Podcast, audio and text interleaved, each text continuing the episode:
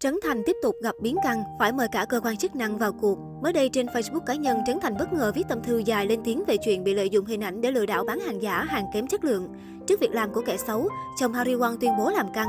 Em và công ty đang làm việc với các cơ quan chức năng để ngăn chặn và chấm dứt tình trạng này, mong bà con thông cảm. Đây không phải lần đầu Trấn Thành phải lên tiếng vì bị mạo danh trục lợi, lừa đảo khán giả. Không chỉ nam MC mà Harry Won, Bảo Thanh, Việt Hương và nhiều nghệ sĩ cũng gặp chuyện tương tự. Trước thủ đoạn ngày càng tinh vi của những đơn vị buôn bán giỏm, người hâm mộ nên tỉnh táo, cẩn trọng để tránh bị sập bẫy và xảy ra sự cố ngoài ý muốn. Trước đó, Trấn Thành được nhắc tên trong một bài viết của Lê Hoàng. Cụ thể trên trang cá nhân, đạo diễn Lê Hoàng đã đăng tải một bài viết bày tỏ suy nghĩ của bản thân với tiêu đề Nếu cuộc đời không có trí tài sẽ ra sao và nhận được nhiều sự chú ý quan tâm từ dân tình. Trong bài đăng của mình, đạo diễn phim gái nhảy vừa hài hước vừa trân quý mà dành nhiều lời tán dương cho một tài năng gạo cội đã ra đi. Rất nhiều người Việt Nam, từ khi sinh ra cho tới lúc băng hà chưa hề nhìn thấy thần tài. Nhưng già trẻ lớn bé, cao thấp, gầy béo ở nông thôn hay thành thị, chắc chắn đã từng gặp, đã bắt tay, đã nhìn lén, đã cười toạc miệng, thậm chí đã ngủ, ăn và nợ tiền trí tài, hoặc để trí tài nợ tiền mình. Vậy trí tài là ai?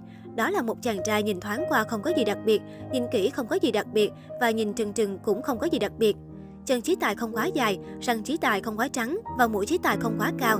Tất cả những bộ phận khác, dù công khai hay kín đáo cũng vào loại trung bình và dưới trung bình. Đấy là về ngoại hình, còn về đạo đức, trí tài chưa hề xả thân bắt cướp, chưa hề hiến thân cho trẻ mồ côi, cũng chưa chụp hình nút để gìn giữ môi trường. Sài Gòn có 10 triệu dân, nhưng số người được trí tài mời ăn chưa bao giờ quá vài chục. Bạn bè còn tuyên bố Chí Tài tuy nhận rất nhiều gái đẹp làm em nuôi, nhưng thực tế chả nuôi miếng nào, toàn để chúng nó tự sống, có nhiều cô suýt chết vì đói. Thế nhưng nếu không có Chí Tài, sân khấu điện ảnh và ca nhạc Việt Nam sẽ ra sao? Sẽ thăng hoa hay tàn lụi? Đó là vấn đề không dễ trả lời. Nếu đụng một cái, ngày mai Chí Tài đi cấp cứu do ăn nhiều thực phẩm quá hạn, sân khấu kịch Thúy Nga sẽ mất đi những vai đàn ông bóng lộ, mặc áo chim cò, đầu thắt nơ, răng khảm vàng, còn tóc lúc vàng lúc tím. Sân khấu trống đồng sẽ mất đi những nhân vật vừa mê gái vừa mê trai, vừa mê tiền vừa mê bikini. Sân khấu TV sẽ không còn một tên ngớ ngẩn nhưng gian tham, lưu manh nhưng khờ khạo, mắt ti hí nhưng má lúm đồng tiền. Nếu không có trí tài, rất nhiều bộ phim Việt Nam, đặc biệt là phim kinh dị sẽ bị cấm chiếu vì không có nhân vật kinh dị.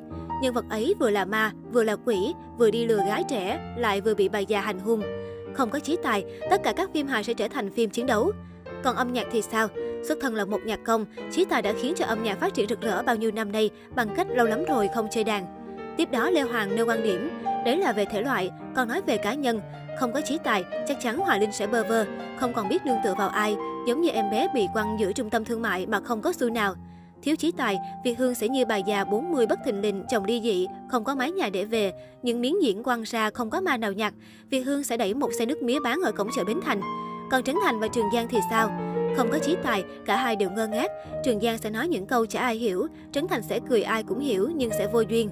Còn Thúy Nga, không có trí tài, Thúy Nga chả khác gì Thúy Vân giả dại. Nam đạo diễn tóm gọn, nếu nghệ thuật là nồi lẩu thì trí tài không phải thịt bò, không phải tôm sú, càng không phải mực tươi. Trí tài chính là nước lẩu, không có nước ấy mọi thứ không bơi, nước mà cạn là nồi lẩu vỡ tan tành. Ngay sau khi bài viết của Lê Hoàng được đăng tải, nhiều luồng ý kiến trái chiều đã nhanh chóng được dấy lên. Một số người cho rằng phát ngôn của nam đạo diễn có phần quá chủ quan, phiến diện, phủ nhận thực lực của cả Hoài Linh, Việt Hương lẫn Trường Giang Trấn Thành Thúy Nga. Thậm chí, có dân mạng tiêu cực hơn còn phẫn nộ chỉ trích Lê Hoàng, lôi người mất ra câu view, cố tình đạp các nghệ sĩ khác xuống. Tuy nhiên bên cạnh đó, một bộ phận dân mạng lại bày tỏ rằng ý của Lê Hoàng là mất đi trí tài, những nghệ sĩ khác như mất đi một người bạn dễ ăn ý trên sân khấu, không còn người tung hứng cùng, khiến màn biểu diễn không còn thu hút như xưa, chứ không hề có ý gạt phăng tài năng của những người được nhắc đến như nhiều người đang hiểu lầm.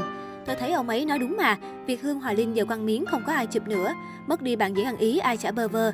Giờ lướt YouTube xem lại hài Hòa Linh trí tài vẫn cực hay. Một dân mạng để lại bình luận.